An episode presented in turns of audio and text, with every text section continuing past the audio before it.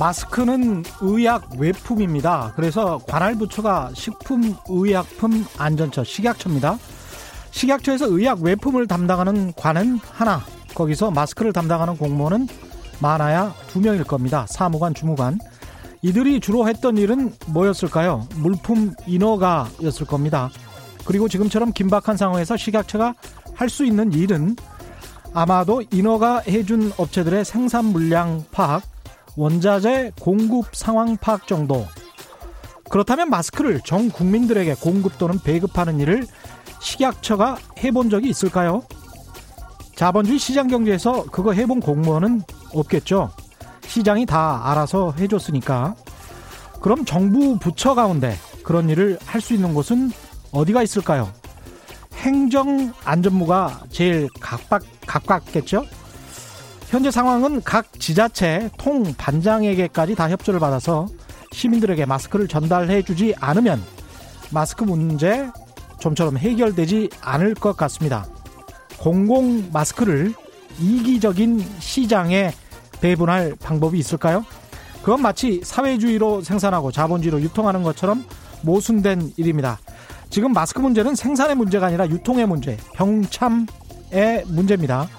조정하고 통합하고 지휘할 확실한 컨트롤 타워가 필요합니다. 국무총리 밑에 국무조정실이 있는 이유, 이거 하라고 있는 거 아닐까요? 안녕하십니까. 세상에 이익이 되는 방송 최경령의 경제쇼 출발합니다. 저는 진실탐사 엔터테이너 최경령입니다. 유튜브 오늘도 같이 갑시다.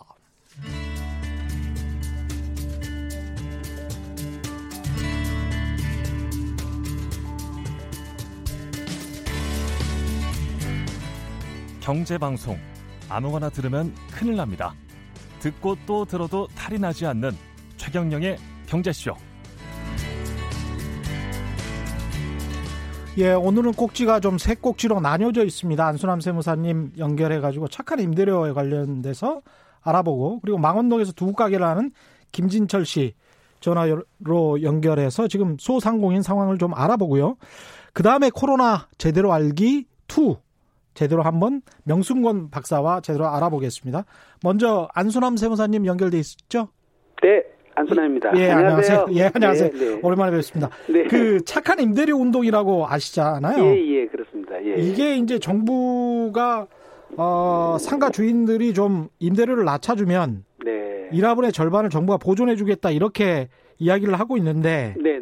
이게 전반적으로 어떤 내용인지 좀 설명을 해주시고요. 일단 네. 예. 우선 기본적으로 경제 주체들이 다 어렵겠지만 특히 이제 소상공인들이 가장 어렵잖아요. 예.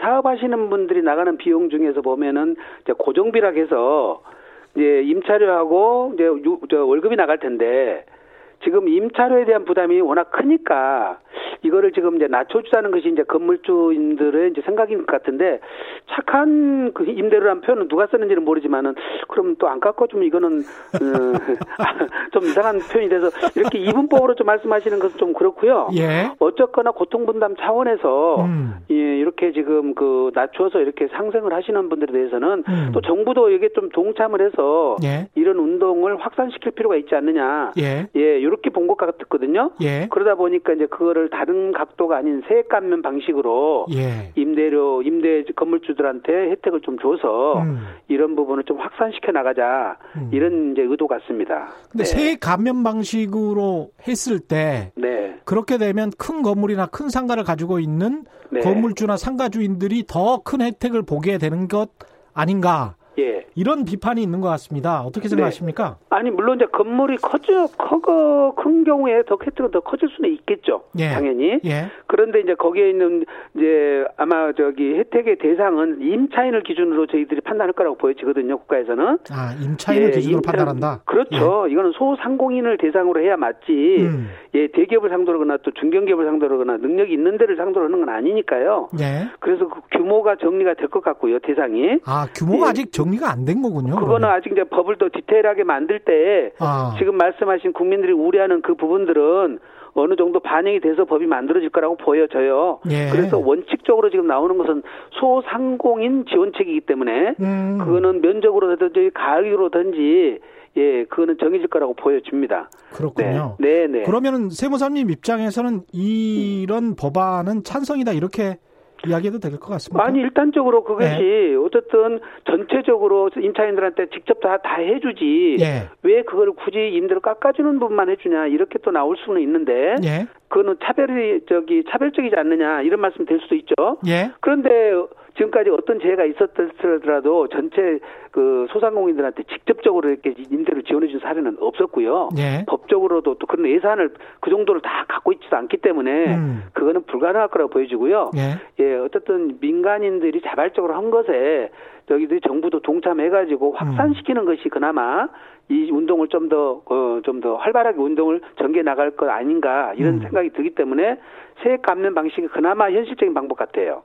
민생 경제를 살려야 된다는 취지에서 보자면 정부가 따로 어떤 조세 정책을 펼만한 게 있을까요?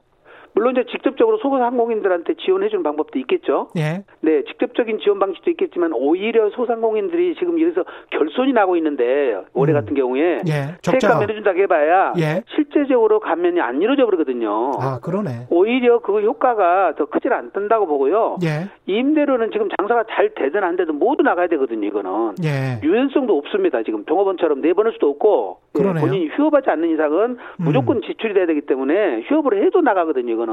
그러네. 예, 가장 큰 고통 부담이 아마 임대료가 아니었을까. 예, 이렇게 본다면 그게 타켓으로 삼은 거는 적절했다고 보여집니다. 적절했다. 네, 네. 예, 알겠습니다. 네. 오늘 말씀 여기까지 듣겠습니다. 지금까지 네, 감사합니다. 예, 안수남 세무사님이었습니다. 고맙습니다. 네. 예. 예. 서울 망원시장으로 한번 가볼까요? 서울 망원시장에서 두부 가게를 운영하는 김진철 사장님 전화 연결돼 있죠? 여보세요? 예, 예, 김진철입니다. 예, 안녕하세요. 두부가게 하신 지는 오래되셨나요? 아, 저는 23년 정도 됐습니다. 시장에서 이렇게 좌판 열고 두부를 보통 사람들이 사가는 그런 형태입니까? 아니면? 아니요, 저는 그날그날 만들어서, 그, 팔기도 하고, 그, 식당 같은 데에 납품도 좀 하고 그렇습니다. 약간 도매도 하고 그러는. 예, 도매도 하고 소매도 하고 그렇습니다. 손님들 발길이 많이 줄었습니까? 어떻습니까? 우리 시장에 지금 들어오는 고객 수는 한 절반 정도 좀 줄은 것 같고요. 절반요? 예, 예. 예, 망원시장에. 아무래도 망원시장은 지금 일반 그 소비자들만 들어오는 게 아니라 관광객들도 많이 들어온 시장이었습니다. 네. 근데 지금 관광객들이 일절 지금 다 중단이 돼버려서. 거기가 홍대 근처라 그렇군요. 예. 예, 예, 예. 외국인들도 많이 들어왔었거든요. 근데 일절 지금 돌아다니질 않고 그래서 지금 어렵고요. 예. 일반 고객들도 많이 위축돼 있기 때문에 꼭 생필품을 사는 분들만 들어오기 때문에 지금 많이 줄은 것 같습니다. 그 지금 현재 본인 가게신가요? 아니면 월세를 내고 지금 운영하고 계시는 건가요? 저도 월세로 당연히 그래요. 예. 그러면 방금 저 임대료 관련해서 이제 정부가 좀 보전을 해주겠다. 이거는 좋은 정책이라고 보십니까? 어떻게 보십니까? 아유, 상인들한테는 굉장히 좋은 정책이죠. 직접적으로 지금 가장 빠르게 그 효과를 볼 수 있는 정책이라고 생각을 합니다. 아, 상당히 좋은 정책이라고 보시고요. 또 다른 어떤 정부가 이런 면에서 좀 보전을 해줘야 될 것 같다. 네. 예, 이게 굉장히 오래 갈 수도 있을 것 같은데 어떤 점이 좀 미약하다고 보시는지요? 지금 당장의 그 저희들이 어렵게 생각하는 건 지금 그 시장에서 그 동안에 그 자영업자들이 안고 있는 빚, 그러니까 은행 대출이라든가 신용보증재단에서 그 돈을 빌려 쓰고 있다든가, 그렇죠. 이런 부담들이 상당히 심했거든요. 예. 근데 그런 상황에서 이런 코로나 사태를, 19 사태를 맞았기 때문에 엎친 데 덮친 격이 된 거죠. 그래서 정부에서 사실은 그 뭐 200억이니 몇백억이니 이렇게 자영업자들한테 대출을 해준다고는 하는데 그것도 사실은 부담이 돼서 못 쓰는 상인들이 있거든요. 그렇죠. 이미 가득 그 자기 부담이 차 있기 때문에 그런 상황이기 때문에 가장 지금 효과적인 건 임대료를 좀 건물주들이 깎아주면 예. 그거를 정부에서 지원해 준다고 하면은 많은 건물주들이 참여를 할 거 아닙니까? 예. 그래서 그런 정책이 가장 실효성 있다고 생각이 되고요. 예. 그 다음에 지금 당장에 쓸 수 있는 정책이라면 너무 위축돼 있는 상황이니까 공무원들이라도 네. 좀 전통시장이나 이런 데 와서 소비를 진작시키는 그런 그 행위들을 좀 해주셨으면 하는 게 바람입니다. 경제는 심리라고 하는데 심리적으로 다 위축이 돼 있잖아요. 그렇죠? 예, 맞습니다. 근데 언론에서 보도를 이렇게 계속 하면서 약간 공포나 불안감을 조성하는 것 같은 이 분위기에 관해서는 어떻게 생각하십니까? 그것 때문에 사실 진짜 많이 힘들었어요. 그래요? 사실 언론에서 이렇게 막 그 과잉 초창기에 뭐 과잉 보도 그리고 초창기에는 우리나라가 지금 신천지가 터지기 전에 예. 잘 방어를 하고 있었잖아요. 예. 그런데도 불구하고 일부 언론들이 그런 공포 분위기를 조성했고 예. 정부를 도와서 이걸 빨리 마무리 지을 생각이 아니라 정부를 흔든다는 느낌을 많이 받았거든요. 그렇게 생각하시군요. 그런데다가 그런데다가 이제 신천지까지 이게 터지면서 지금 급속히 이게 번지면서 거기에 불을 붙인 격이라고 생각을 했어요. 예. 그래서 실질적으로 전통시장이나 이런 데는 소독도 지금 매일 하다시피 하고 오히려 지금 청결하거든요. 예. 그래서 안전한데도 불구하고 뭐 시장 가면 사람 많이 모이면 안 된다 막 그렇죠. 하고 하기 때문에 예. 고객들이 많이 위축돼서 시장에도 많이 안 나오고 그리고 시장은 사실 그 좁은 밀집된 공간이 아니고 밖에 그렇죠? 야외에 있잖아요. 예예. 그리고 좀 흘러가는 거죠. 예, 떨어져 있는 그런 공간이니까 오히려 그 이렇게 밀집되고 작은 공간보다는 훨씬 더 안전할 것 같다는 생각도 드는데요. 이게 네네. 지금 소비 행태도 많이 변해서 코로나19 때문에 온라인 판매도 많이 늘고 온라인 소비도 많이 늘었는데 네, 마지막으로 예. 망원시장 같은 경우에 온라인 어떤 소비 판매 이런 거를 할 수 있는 방법이 있을까요? 지금 망원시장에서는 그 망원시장 장보기라는 온라인 장보기를 하고 있습니다. 근데 그래요? 그게 많이 늘긴 늘었는데 막 눈에 띄게 많이 그 시장에 영향을 주지는 못하고 있어요. 사람들이 몰라서 그러는 것일 수도 있고. 약간 그 대기업 위주로 온라인은 형성되기 때문에 예. 전통 시장은 그냥 약간의 보조적인 수단이거든요. 예. 그래서 아직까지는 그게 크게 영향을 주지는 못하고 있고요. 전통 시장도 온라인 판매를 한다. 이거는 꼭 말씀을 하셔야 되겠네요. 예, 몇몇 그 시장에서 시행하고 있습니다. 근데 알겠습니다. 우리 망원시장도 지금 온라인 장보기 네이버하고 힘을 합쳐가지고 하고는 있습니다. 알겠습니다. 오늘 말씀 감사하고요. 여기까지 듣겠습니다. 고맙습니다. 예, 감사합니다. 예, 망원시장에서 두부가게를 운영하는 김진철 사장님이었습니다. 예, 문자들이 좀 와 있네요. 6624님, 전 국민에게 10만 원짜리 온누리 상품권을 모두 지급하고 그달 안에 소진하라고 하면 경기가 살아날 겁니다. 6262님, 소상공인 대책이 여러 가지 나오지만 대상이 되지 않는 것도 너무 많습니다. 저는 농촌 체험마을 대표인데요. 2월, 3월 전년도 대비 95% 이상 매출이 감소했습니다. 피해가 큰 업종을 지정해서 3개월만이라도 부가세를 면제해주면 좋겠습니다. 그러네요. 펜션업 같은 경우도 그런 것 같고. 예. 그리고 이제 우리 명승권 박사님과 함께 저희가 지난주 금요일에 한번 코로나19 팩트체크를 보내드렸는데 반응이 굉장히 뜨거웠습니다. 그래서 한번 더 해야겠다라고 생각해서 오늘 모셨습니다. 명승권 국립암센터 가정의학과 교수님 나와 계십니다. 안녕하십니까? 네, 안녕하십니까? 반갑습니다. 예. 지금 뭐 그 확진자 속도가 이렇게 계속 증가하고 있다. 오늘도 계속 보도는 나오고 있는데요. 이것만 보면 이제 불안할 수밖에 없을 것 같아요. 지금 상황을 어떻게 보십니까?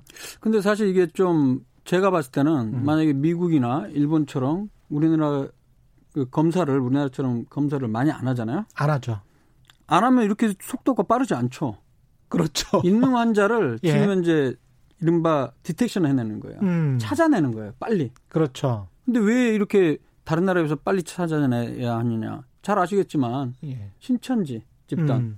집단 발병한 거를 예. 전수조사를 해서 예. 증상까지 해서 바로 그 많은 사람들을 한 번에 하다 보니까 숫자가 최근 일주일 동안 수백 명씩 증가한 거죠. 그렇죠. 그거 자체가 예. 그 질병 코로나19가 확 전국적으로 더 많이 퍼졌다. 그런 의미는 아니죠. 그래서 실제로 예. 대구 경북이 거의 90% 정도 되지 않습니까? 다른 지역에서는 전반적으로 늘어나는 숫자. 이게 조금씩 줄어들고 있어요. 우리가 그리고 진단키트도 제일 먼저 개발을 해서 네. 아주 용이하게 그렇죠. 진단을 할 수가 있고 네. 다른 나라 같은 경우는 저도 그 인터넷에서 이런 유튜브 댓글들이 올라와 있더라고요. 그러니까 미국 같은 경우에 진단 비용만 몇백만 원이 들어서 뭐 지금 진단을 못했다. 언론에 보면 한 400만 원 가까이 드는데 한 번 진단하는데 본인 부담료가 한 뭐 150만 원 내외라고 어디에 나와 있더라고요. 정확한 숫자는 제가 알아봐야 되지만 대개 몇백만 원 될 거예요. 근데 우리나라는 얼마인지 아시죠? 얼마입니까? 무료입니다 일단. 지금 의심되면 무료인데 자신이 그래도 검사하고 싶다. 예. 증상도 없다. 그럼 예. 자기 돈 내고 하는 거거든요. 예. 비급여라고 하죠. 예. 그런 경우에 대략 한 16만 원. 16만 원. 그거에 비하면 얼마나 진짜 저렴합니까 우리나라. 그렇죠. 예. 그러면 미국 같은 경우에 돈을 400만 원이나 쓰고 진단하기도 힘들고 그렇죠. 그리고 이제 분위기 사회적 분위기 자체가 그렇게 불안하지도 않고 그러니까 실제 감염자 수는 지금 숫자가 한 100명 정도 되는 것 같은데 오늘 확진자 수가 미국이. 네. 지금 현재 뭐 100명. 조금 이제 늘기 시작했거든요. 예. 사망자도 또 6명이나 됐어요. 예. 근데 그런 얘기도 있어요. 정확하지는 않지만 지금 현재 독감 환자가 예. 유례 없이 특히 사망자 수가 최소한 15,000명 이상 지금까지 사망했다고 그래요. 며칠 전까지. 미국에서는. 예, 맞습니다. 그건 보도가 됐기 때문에. 보도가 됐죠. 예, 예. 근데 그게 원인이 진짜 순수한 독감만인가? 되게 이제 독감으로 인한 사망은 주로 호흡기 질환, 폐렴으로 사망하는 경우가 많거든요. 그렇죠. 근데 그 원인에 검사를 안 했으니까 몰랐지만 그 안에 코로나19가 있을 수 있네요. 그럴 가능성도 완전히 배제는 못하는 거죠. 그게 증상은 비슷하니까. 그렇죠. 그거는 증상만은 알 수 없어요. 그러니까 미국 의사들조차도 독감으로 진단이 됐다손 치더라도 그게 코로나19가 아니라고 얘기할 수 없는 게 검사를 안 해보면 모르니까요. 그러네요. 사실 제가 외래에서 지금 계속 환자 최근까지도 보지만은 그냥 증상으로 왔을 때 증상만으로는 어떤 의사도 독감이라고 혹은 감기라고 혹은 코로나19라고 확실히 얘기할 수 있는 사람은 없어요. 왜? 증상이 비슷하니까. 예. 특히 코로나19 같은 경우는 초반에 증상들이 거의 없거나 경미하거나 그냥 단순한 감기 수준 정도로밖에 안 와요. 그렇군요. 그러다가 그 정도로 해서 그냥 지나가는 사람도 있고. 코로나19 많은 예. 사람들이. 그래서 경증이 대부분 80%로 지금 보호가 되고 있어요. 중국 같은 경우도. 그렇군요. 경증이. 예. 중한 분들이 이제 한 5% 이내. 중간 정도로 좀 위중한 사람이 한 15% 정도 이렇게 되는 거죠. 예. 확진자 숫자로만 볼 수는 없을 것 같고 그러면 검사한 사람 대비 확진자 수의 그 비율로 보자면 최근 한 이틀 동안 보니까 그래프가 드디어 꺾였더라고요. 이렇게. 그런 것도 꺾었지만 절대수 자체도 확진자 숫자도 전체적으로 이틀 전까지 피크를 이뤘다가 예. 800명대까지 이뤘다가 조금씩 이틀 연속으로 좀 줄어드는 추세입니다. 이거는 좋은 사인으로 볼 수 있을까요? 일단 조금 내일 모레 정도까지는 봐야 될 것 같긴 한데 추세를. 예. 예. 근데 전반적으로 약간 오르락 내리락 하면서 약간 내려가는 추세일 가능성이 높은 게 지난 일주일 동안 집단 발병했던 신천지 그 교인들 전수조사한 사람들을 예. 무조건적으로 먼저 했었거든요. 그 사람들이 양성 반응이 60%가 넘게 나왔으니까. 70% 가까이 예. 막 나올 거예요. 60, 예. 70% 이상 나오는데 그분들이 지금 지난 일주일 동안 확 그 확진자 수를 대다수였는데 이제 그 숫자들이 조금씩 줄어들 겁니다. 이제 예. 거의 다 이제 조사가 아직도 좀 많이 남았다고 하니까. 예. 그래서 이번 주말까지 계속 줄어들면서 예측한데 누구도 모르지만 이 상태로 간다면 다음 주 정도는 확실히 많이 줄어들지 않을까 일단 조심스럽게 예측을 해봅니다. 알겠습니다. 지금 다 소개할 수 없을 정도로 제가 오프닝에서 마스크 이야기를 해서 더 그런 것 같은데요. 마스크 관련 의견이 굉장히 많이 올라오고 있는데 그게 가장 그렇죠. 궁금한 인 것 같기도 합니다. 지금 6540님은 WHO 공고사항에도 마스크 착용을 우선에 공고하고 있진 않다고 했다. 이런 말씀하셨고요. 김유나님이라고 해야 되겠죠? 연하님. 예, 면 마스크 빨았으면 됩니다. 일회용 마스크도 환경 쓰레기입니다. 면 마스크 사용해도 괜찮다고 했습니다. 이런 말씀하셨고요. 하이든님은 마스크 500만 개를 매일 배분해도 사재기 하는 사람이 있는 한 계속 부족할 겁니다. 뉴스에선 자꾸 모자르다고 사재기를 부추기는 게 문제입니다. 이런 이야기신데 네. 어떻게 생각하십니까? 이 마스크. 네, 지금 그 마스크 굉장히 논란이 되고 있을 수밖에 없는 게 예. 사실은 미국 같은 경우에는 우리나라의 질병관리본부에 해당하는 게 질병통제예방센터라고 똑같이 영어로는 CDC입니다. CDC. 예. 여기 홈페이지에 가봐도 일반적으로 코로나19 예방을 목적으로 일반인들은 마스크 쓸 필요 없다 이렇게 돼 있어요. 마스크 쓸 필요 없다. 네. 일반인들이라는 거는 이제 건강한 사람. 그렇죠. 건강한 사람들. 그리고 그 전문가들조차도 많은 전문가들이 일반 건강인들은 쓸 필요 없다. 이렇게 돼 있습니다. 그럼 어떤 사람이 써야 되느냐? 네. 약간씩 그 내용이 조금씩 차이가 있지만 대개 일단 그 실내에서 밀집된 공간에서 예. 많은 사람들이 모여있는 공간에서는 고려할 수 있다. 이렇게 돼 있습니다. 많은 사람들이 모여있는 네. 곳에서. 그리고 대표적인 거는 이제 호흡기 증상, 질병을 갖고 있는 사람들. 예. 이렇게 돼 있거든요. 예. 그리고 이제 또 잘 아시다시피 어디 방문하냐? 의료기관 방문할 때는 착용을 권장은 해요. 미국 질병관리본부도. 그럴 수밖에 없겠습니다. 그렇죠. 예. 하지만 일반적으로 건강한 일반인들의 경우는 권장하지 않는다라고 돼 있는데 우리나라는 예. 어떠냐? 예. 사실 우리나라는 권장한다로만 알고 있는데 사실 하나하나 문맥을 따져보면 일반적으로 권장하지는 않아요. 아 그렇군요. 지금 질병관리본부 내용 제가 예. 보면요, 예. 꼭 써야 하는 사람이라고 해놓고 의료기관 방문한 경우, 예. 그다음에 사람이 많이 모이는 장소의 방문 시 비슷하네요. 그리고 노인, 예. 임산부, 만성질환자 및 호흡기 질환 있는 사람들은 마스크 착용을 권장한다 이렇게 돼 있어요. CDC랑 비슷한 내용이네. 비슷해요, 사실은. 어떻게 보면. 그러나 차이점은 예. CDC에서는 일반인들은 권장하지 않는다. 하지 말라라고 명시가 됐는데 우리나라 수칙에는 일반인들 하지 말라라고는 안 돼 있어요, 지금. 그 말을 안 해놨군요. 안 해놨죠, 지금. 근데 저는 이 지금 시기에는 예. 해야 될 필요도 있다고 생각합니다, 개인적인 생각으로는. 그 말을 해야 된다. 예. 일반인 건장한 사람들, 건강한 네. 사람들은 마스크를 착용할 필요가 없다. 그러니까 지금 현재 호흡기 증상 없고 예. 특별한 병이 없는 사람은 예. 자기가 어떤 호흡기 질환 예방 목적으로 쓰는 게 큰 예. 도움이 안 된다는 거죠. 사실 기본적으로 마스크는 어떤 바이러스나 사실은 뭐 황사 같은 게 먼지 이런 거 예방하기 위해서 사실 마스크 그렇죠. 쓰는 경우가 있지만 예. 더 중요한 거는 호흡기 질환 환자에서 현재 병 있는 사람에서 기침이나 재채기 등의 비말이 튀는 걸 방지하기 위해서 마스크를 쓰라고 하는 거거든요. 예. 사실 음압병실 하도 많이 얘기 들었잖아요. 예. 그건 뭐냐면 이 병실 자체가 공기의 압력이 낮은 거예요. 그러니까 공기가 바깥에서 안으로 들어올 수 있어요. 예. 근데 여기 안에서 바깥으로는 자연적으로 못 나가요. 필터 시켜갖고 나가죠. 그 예. 목적이 뭐겠습니까? 환자를 보호하려는 목적도 있지만 격리병실이라는 게 사실 예. 음압병실이라는 거는 그 환자 바이러스를 내뿜고 있기 때문에 다른 데로 못 새어나가게 하는 목적이 더 크거든요, 사실은.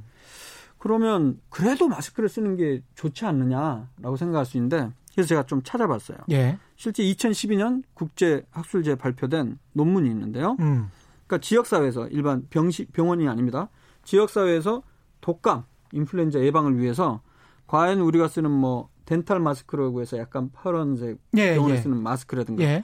아니면 N95 마스크라고 해서 그 0.3마이크로미터 그 입자를 막 95% 차단할 수 있는 엄청나게 예, 예. 끼우면 답답한 거 있거든요. 예. N95 마스크. 이런 게 과연 독감 예방에 도움이 되는지 기존에 나온 연구 결과 8편 임상점을 종합해 보니까 이 중에 6편에서 손 위생과 상관없이 그러니까 손 자주 씻거나 안 씻거나 예. 상관없이 마스크 사용하는 게 독감 예방에 효과가 없었다 이렇게 나왔어요. 6편에서? 8편 중에 6편이. 야. 임상시험에서. 그리고 일부의 연구에서는 효과가 있는 게 어떤 게 효과가 있냐면 마스크 단독으로 쓰는 것보다는 손위생도 같이 열심히 한 사람한테는 효과가 좀 있었어요. 효과가 있다. 그러면 그 핵심은 뭐냐면 마스크 자체라기보다는 손위생이 그만큼 또 중요하다는 겁니다. 마스크를 손으로 만지니까? 네? 마스크를 손으로 만지니까 그런 이야기를 하는 건가요? 아니, 손 위생이란 말은 예. 손을 자주 씻는 것과 함께 예. 마스크도 착용하는 두 가지 방법을 다 사용한 사람에서 그렇죠. 예방이 잘 되고 예. 단순히 마스크만 열심히 잘 쓴 사람이 독감을 완전히 많이 예방하지 못했다는 겁니다. 그렇죠. 아니 근데 제가 이제 말씀드리는 네. 것은 손을 깨끗이 씻지 않고 마스크를 쓰면 네. 아무래도 행태학적으로 봤을 때는 얼굴에 뭐가 걸려 있으니까 자꾸 마스크에 손이 가게 된단 말이죠. 아, 맞아요. 그 부분도 이제 또 따로 제가 말씀드리려고 하는데 예. 오히려 마스크를 쓰게 되면 평소보다 손이 얼굴에 많이 갑니다. 저도 그러더라고요. 예. 예. 어떤 의대생들을 대상으로 한 연구 실험이 있었는데요. 예. 한 시간에 얼굴을 23회 정도 만지는 것으로 돼 있어요. 마스크를 쓰면? 아니요. 그냥 일반적으로. 일반적으로도? 그런데 마스크를 쓰면 훨씬 많이 만진다는 거죠. 그런 연구 결과는 아직까지는 없지만 훨씬 많이 만지죠. 아. 본인이 체감하시기에도. 그렇죠. 예. 뭐 이렇게 다시 벗었다가 그렇죠. 올렸다. 이러면서 이제 답답하니까. 입으로 들어갈 수도 있고 코로 들어갈 수 있고 손가락에 그렇죠. 그다음에 눈으로 들어갈 수 있죠. 그럼 감염 위험성은 더 높아질 가능성도 배제는 못하는 거죠. 일반적으로.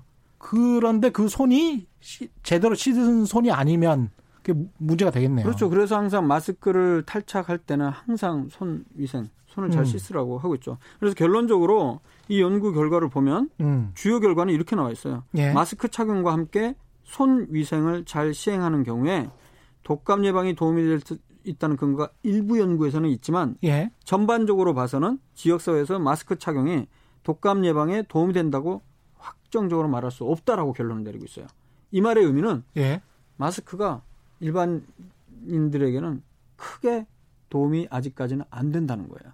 가장 효과적인 예방법은 손을 깨끗이 씻는 거군요. 그렇죠. 하지만 의료인들 같은 경우에 의료인이 N95 마스크나 마스크를 진료하고 하는 의사와 마스크를 안 쓰고 진료하는 의사에서는 독감 빈도가 엄청 많이 차이 났습니다. 마스크를 쓰는 게 훨씬 예방에 도움이 된 거로 돼 있어요. 직접 확진자와. 그렇죠. 예. 그래서 결론적으로 말씀드리면 제 생각은 그렇습니다. 일반인들이 뭐 마스크가 필요 없다가 아니에요. 예. 필요할 수는 있는데 지금 이 유행하는 시기는. 그러나 이렇게 야외에서 사람들도 별로 없는 데서 계속 쓰고 다닌다거나 예. 아니면 혼자 있는데 마스크를 계속 쓰고 있다든가 이런 거는 별 의미가 없고 도움이 안 된다는 거예요. 그러네요. 어떤 경우냐? 예. 아주 좁은 공간에서 밀접한 거리 이내, 보통은 2m 이내라고 돼 있거든요. 예. 2m 이내에서 오랫동안 서로 대화를 나눠야 하는 상황에서는 예. 마스크를 쓰는 게 도움이 될 가능성이 있어요. 그러나 이 부분도 확정되지는 않았어요. 예. 그래도 최소화하려는 그런 목적으로 이런 부분들은 할 수는 있지만 그것이 과연 예방에 도움이 되는지는 확실하지 않다는 거죠. 오히려 사실 간단하게 얘기하면 마스크는 어떤 사람이 쓰면 되냐면 건강한 사람은 굳이 쓸 필요 없고 예.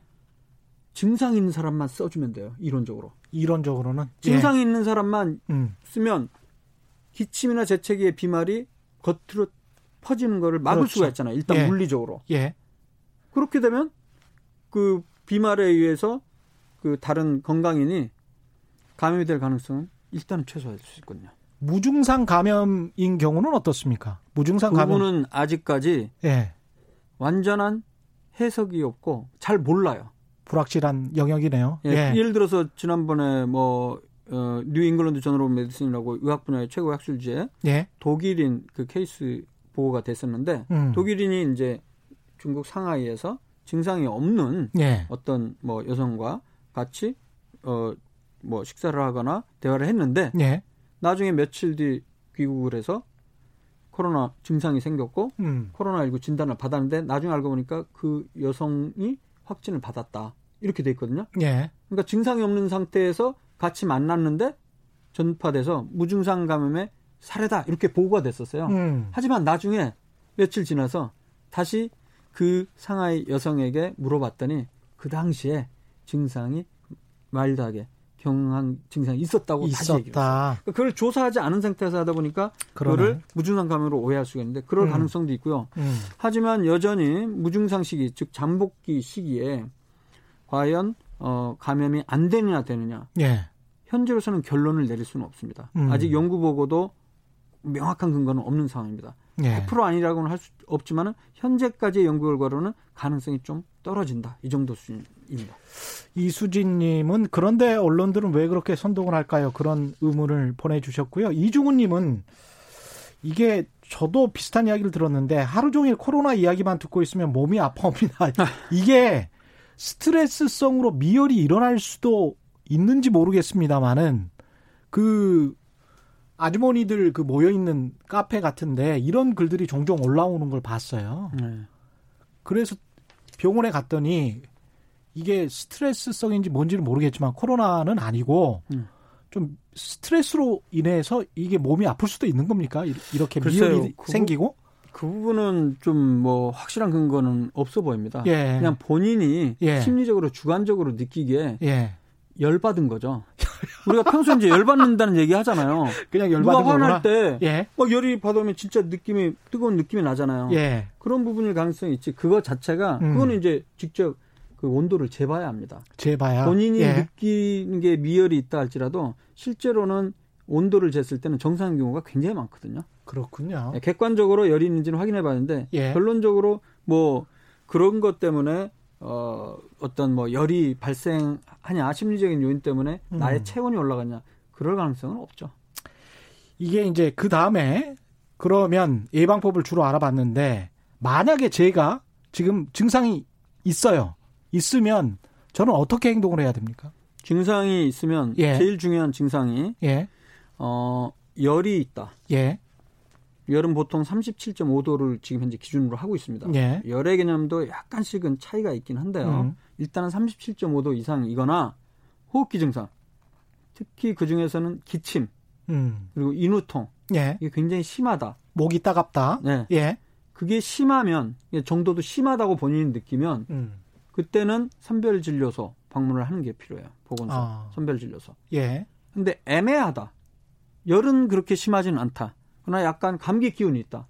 그럴 때는 일단 일반 의원을 가도 되죠. 일반 의원을 가면 이제 그 의사 선생님이 판단해서 필요하다면 선별진료소로 권장을 할 수도 있죠. 현실적으로 모든 감기 증상 비슷한 환자를 다 선별진료소 보기는 건 어렵습니다. 현실적으로도. 그렇죠. 근데 본인이 나는 궁금하고 걱정된다. 그러면 선별진료소 갈 수 있죠. 당연히. 거기서 확인을 받아야죠. 그렇죠. 문제가 없는지. 그래서 이제 제가 증상이 있어서 선별 진료사를 갔어요. 가가지고 확진자로 판정을 만약에 받았다고 칩시다. 그러면 어떻게 해야 됩니까? 확진자로 판정되면 거기서 방침을 정해주죠. 지금 현재는 새롭게 그 대응 방침 중에 환자들을 4군으로 분류를 합니다. 경증, 그거보다 조금 심한 중등증, 그다음에 중증. 그리고 최중증인가요? 이렇게 4단계로 분류를 해요. 그래서 가장 경증의 경우는 지금까지는 자가격리를 권장을 했었어요. 그리고 경증 이상으로 뭐 중증이다 그러면 기본적으로 2, 3차 병원에 입원을 대기를 하죠. 그리고 뭐 당연히 위중한 경우는 증상이 너무 심하고 폐렴도 엑스레이 심하고 이러면 당연히 그거는 이제 그 음압병실이라든가 그 최고의 그 진료를 받을 수 있는 그런 종합병원으로 가는 거죠. 근데 오늘 그 KBS 보도에도 나왔습니다만은 자가격리 대상인 확진자가 대구 우체국 앞에서 그 마스크를 사려고 줄을 서고 있다가 기자가 그것을 발견하고 그 사람이 이제 그 얘기도 저도 봤습니다. 결국엔 경찰도 뭐 확인을 해서 그게 확진자라고 나왔더라고요. 보니까. 그렇죠. 그런 경우가 있을 수 있겠죠. 당연히. 왜냐하면 본인의 입장에서는 확진이 됐지만 별로 증상도 심하지 않아요. 감기랑 똑같아. 근데 본인은 마스크가 필요하다고 생각을 했기 때문에 그럼 사러 나와야 될 거 아니에요. 근데 뭐 다른 가족들이 있어서 누가 사줄 수 있는 사람이 있으면 사줄 수 있었겠지만 아마 상황이 여의치가 않았나 보죠. 그렇구나. 근데 그런 부분들이 있을 수 있고요. 근데 그렇다면 자가격리. 그러다가 근데 문제는 증상이 별로 심하지 않았던 뭐 70대 어떤 기저질환 있는 분 같은 경우는 집에서 별 증상이 없어서 기다리고 있다가 열몇 개 없었거든요. 별 증상이 없다가 갑자기 증상이 심해져서 사망한 사례가 며칠 전에도 있었거든요. 그래서 이런 부분들을 예방하기 위해서는 그래서 그 최중증을 고려할 때 입원의 기준을 고려할 때 고령, 그다음에 기저질환을 같이 고려해서 하는 거예요. 그러니까 고령과 기저질환. 나이가 예. 많으시거나 아니면 기저질환 있는 분들은 증상이 약하더라도 좀 우선순위로 병원에서 모니터링하는 게 저는 필요하다고 생각을 합니다. 예. 그럼 이제 제일 문제가 경증인 분들을 과연 집에서 자가격리하는 게 정말 안전할 것인가. 이 부분이 그중에 일부에서는 좀 심각한 경우가 있을 수 있어요. 종종. 예. 그렇지만 지금 통계로 봤을 때는 그 80%에 해당하는 경증 분들 중에 중국에서는 사망한 사례가 거의 없는 거로 돼 있어요. 아. 대부분 사망자의 대부분이 아까 경증, 그다음에 중증, 마지막으로 최고 심각한 중증, 예. 위중. 이 마지막 그룹에서 주로 나왔다는 거죠. 그렇기 때문에 너무 걱정은 안 하셔도 되지만 그래도 안전하게 하려면 이런 방법이 있습니다. 예. 따로 그 생활격리시설인가요? 새롭게 얘기를 했는데 굉장히 그 대규모의 그 공간들을 예.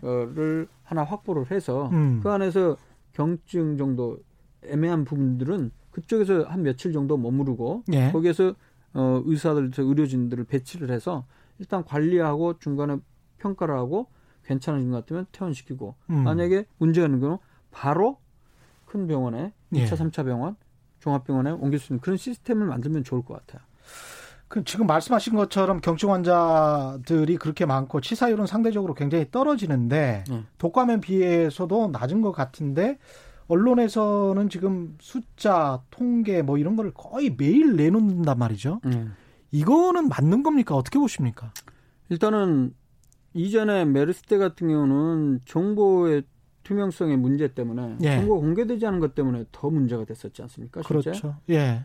근데 지금은 오히려 너무 투명하게 공개하다 보니까 숫자가 막 하루에 몇백 명씩 늘고 사망자 이렇게 얘기하니까 더 그게 국민들을 불안하게 하는 요인이 되는 것 같아요. 아니, 진짜 불안하게 여기시는 분들도 많고 특히 고령자분들 같은 경우는 정말 불안해서 우시는 분들도 있다고 그러죠. 그렇죠. 그리고 예. 매일 또 이제 아침에 되면 무슨 뭐 합격자 발표 이렇게 숫자도 다들 관심이 있을 수밖에 없는 그렇죠. 상황이죠. 예. 지금까지는 오전 오후 계속 해왔었지 않습니까? 그렇죠. 발표를. 그래서 제 생각에는 이제 어느 정도 안정화되는 시기가 되면 예. 그 발표하는 브리핑도 좀 줄이고 예. 그 너무 숫자에 사람들이 불안하지 않도록 좀 그런 부분에 약간 좀 조절은 필요하다고요. 제 얘기는 그렇다고 해서 예. 뭐 정보를 공개하지 말라는 건 아닌데. 그렇죠, 정보. 너무 예. 그 내용을 지금 보면 여기도 뭐 그 투표 지금 현재 몇 명 중에 몇 번을 찍었다 이런 뭐 선거 때 보는 것처럼 뭐 확진 환자 이렇게 계속 돌아가지 않습니까? 그렇죠. 예. 저런 것도 과연 저렇게 꼭 해야 되는지 약간 좀 불안하거든요, 솔직히. 그렇죠. 그리고 저런 숫자들이 뭐 다른 질병 같은 경우는 바로 한 시간마다 나오는 건 아니거든요, 사실은. 예. 굳이 그렇게 볼 필요도 없고요, 우리가. 그렇죠. 하루에 한 번 정도 예. 상황 체크하는 정도면 될 것 같다는 생각이 듭니다. 그리고 제일 제가 봤을 때는 문제가요. 예. 일부 그 아주 그 부정적으로만 보도하는 보수 언론들이 있더라고요. 그러니까 예. 일부 언론들이. 예. 일부 언론들 보면 똑같은 정책을 시행을 한다면 거기에 대해서 부정적인 면이나 나쁜 거, 잘못한 것만 부각하는 그런 언론들이 있더라고요. 저는 그게 더 불안을 가중시키고요. 예. 그다음에 분열을 가중시킨다고 생각해요. 그래서 가짜 뉴스가 엄청 많이 생산되는 걸 제가 피부로 느꼈습니다. 어떤 가짜 뉴스 보셨어요? 가짜 뉴스가 예를 예. 들어서 뭐 가운 있잖아요, 가운. 예. 우리 의료진들 같은 경우에 보통 지금 정부 당국에서 지자체 공문을 내렸어요. 예. 이게 우리가 의료진들이 전신보호복. 방진복 비슷한 거예요. 예. 하얀색 예. 전신보호복이 있어요. 근데 그걸 입고 하는데 그게 아니라 이제 검체 채취 정도 할 때. 예. 예를 들어서 상환분들 이송하거나 이런 거 말고 예. 검체 채취할 때는 전신보호복보다는 예. 그냥 가운을 입고 해라. 이렇게 공문이 내려와 있었어요. 예. 근데 이제 그런 거 보고 의사들 입장에서도 무슨 우리 의사는 의사의 생명은 전혀 그러지도 않고 안전은 생각하지도 않고 그런 거 아니냐 이렇게 뉴스가 퍼지면 예. 저도 맨 처음에 그게 그 가운이 그 일반 가운인 줄 알았어요. 예. 그러니까 처음 봤을 때는. 근데 사실 거기서 말하는 가운이란 거는 일회용 수술용 가운 있지 않습니까? 파란색. 예. 예. 그것도 이 목 정도는 뚫려 있지만은 여기서부터 아래 무릎 아래까지 다 이렇게 보호할 수 있는 그 가운입니다. 일회용 빈 가운. 예. 사실 우리 그 원칙을 미리 말씀드리면 코로나를 진료를 하는 진료 의사가 예. 무조건 그 우주복처럼 전신 보호복, 그게 이제 레벨 D라고 해서 그때 예. 사용하는 보호구거든요. 그거를 반드시 하라는 규정은 없습니다. 예. 세계보건국에서도. 규정을 보면 그냥 가운으로 돼 있어요. 그 가운에서 말하는 게 제가 지금 말씀드린 의사들 하얀색 옷 가운이 아니고 예. 일회용으로 쓸 수 있는 그런 가운을 얘기합니다. 그리고 검체체 치료할 때는 그 가운만으로는 우리가 보호가 안 돼요. 일반적으로. 당연히 그 마스크, N95 마스크를 쓰고요. 그렇죠. 그다음에 고글도 쓰고 고글이나 아니면 페이스 실드라고 해서 이 앞에 이렇게 하얀 플라스틱 같은 하얀 걸로 이렇게 막고요. 예.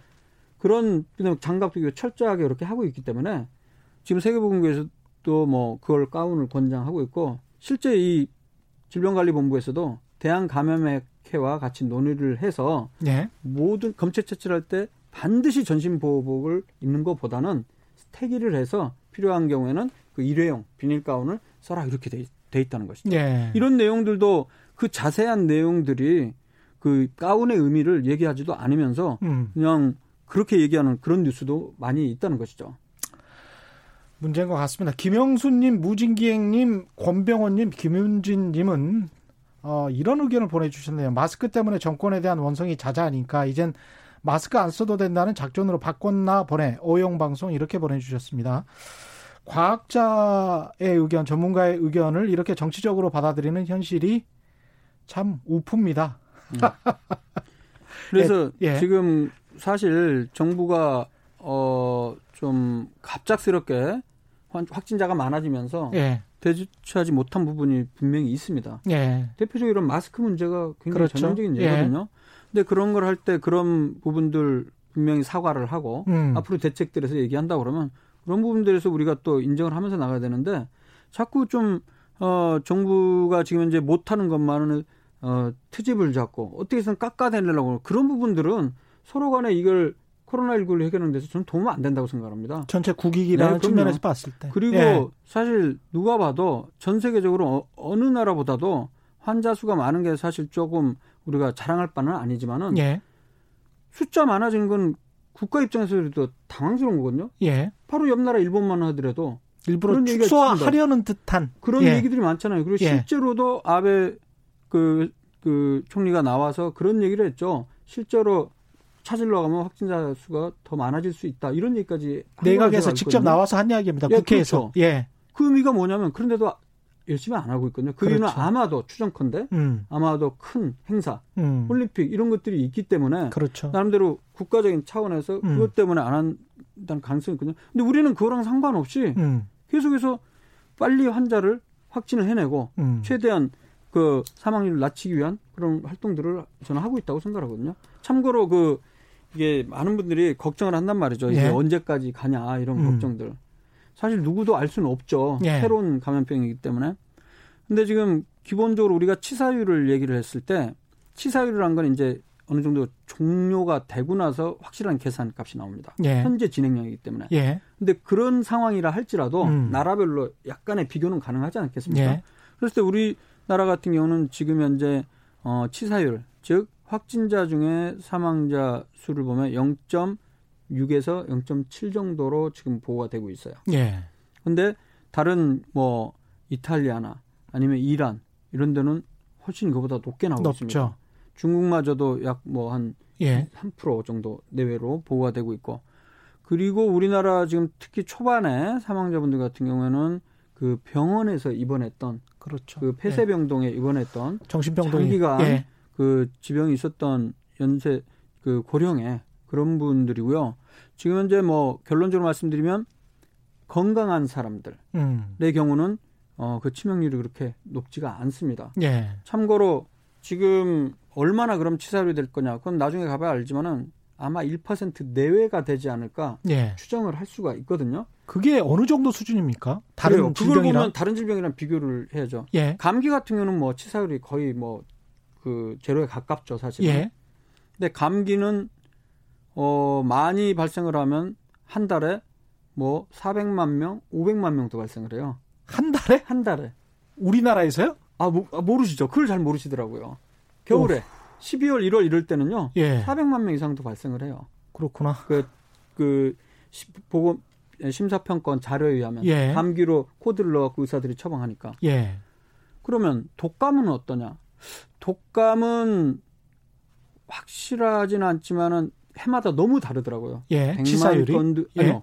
발생 건수가 예. 수십만 건에서 100만 건도 있고 많게는 2, 300만 건 이상도 발생을 해요. 예. 중요한 건 이제 치사율이 독감 같은 경우는 현재 지역사회 독감 치사율 같은 경우는 한 5% 내외로 알려져 있습니다. 5%? 5%. 그러면 5배가 훨씬 넘네요. 현재로서는 그렇게 추정을 할 수가 있죠. 예. 현재 지금 독감은 지역사회에서 5%, 6% 이렇게 치사율이 되고요. 입원 환자분들은 입원 환자에서 폐렴이 걸리면 10%가 예. 넘고요. 예. 중환자실에서는 약 30%까지도 나옵니다. 미국 내 통계도 독감, 인플루엔자 매년 그 계절성 독감의 치사율도 대략 5% 내외에서 10%까지 보고가 되고 있거든요. 예. 그리고 옛날에 우리 사스 2003년도에 보면 사스가 치사율이 약 10%였습니다. 예. 그리고 메르스 같은 경우는 34%, 35%였고 우리나라에서는 20% 정도 나왔어요. 그래서 결론적으로 제가 말씀드리고 싶은 거는 이게 종식이 되면 가장 최상의 시나리오입니다. 예. 그 뒤로는 더 이상 안 생기는 거. 즉 사스나 메르스 같은 경우는 거의 종식이 됐잖아요. 우리나라는. 예. 물론 메르스 같은 경우는 이제 중동 지역에서는 거의 풍토병으로 예. 600명씩 생기고 있어요. 매년. 예. 없어지면 좋은데 그럼 안 없어지면 어떻게 되냐. 신종플루 같은 경우에 2009년도에 전 세계적으로 유행을 하지 않았습니까? 우리나라에도 예. 74만 명이나 생겼었거든요. 그 당시에 74만 명. 74만 명. 네, 예. 우리나라. 결국에 그게 지금 계절성 독감으로 바뀌어 있잖아요. 자리 잡아 있잖아요. 요즘 유행하는 독감은 다 H1N1이라고 신종플루예요. 그때 바이러스예요. 그렇군요.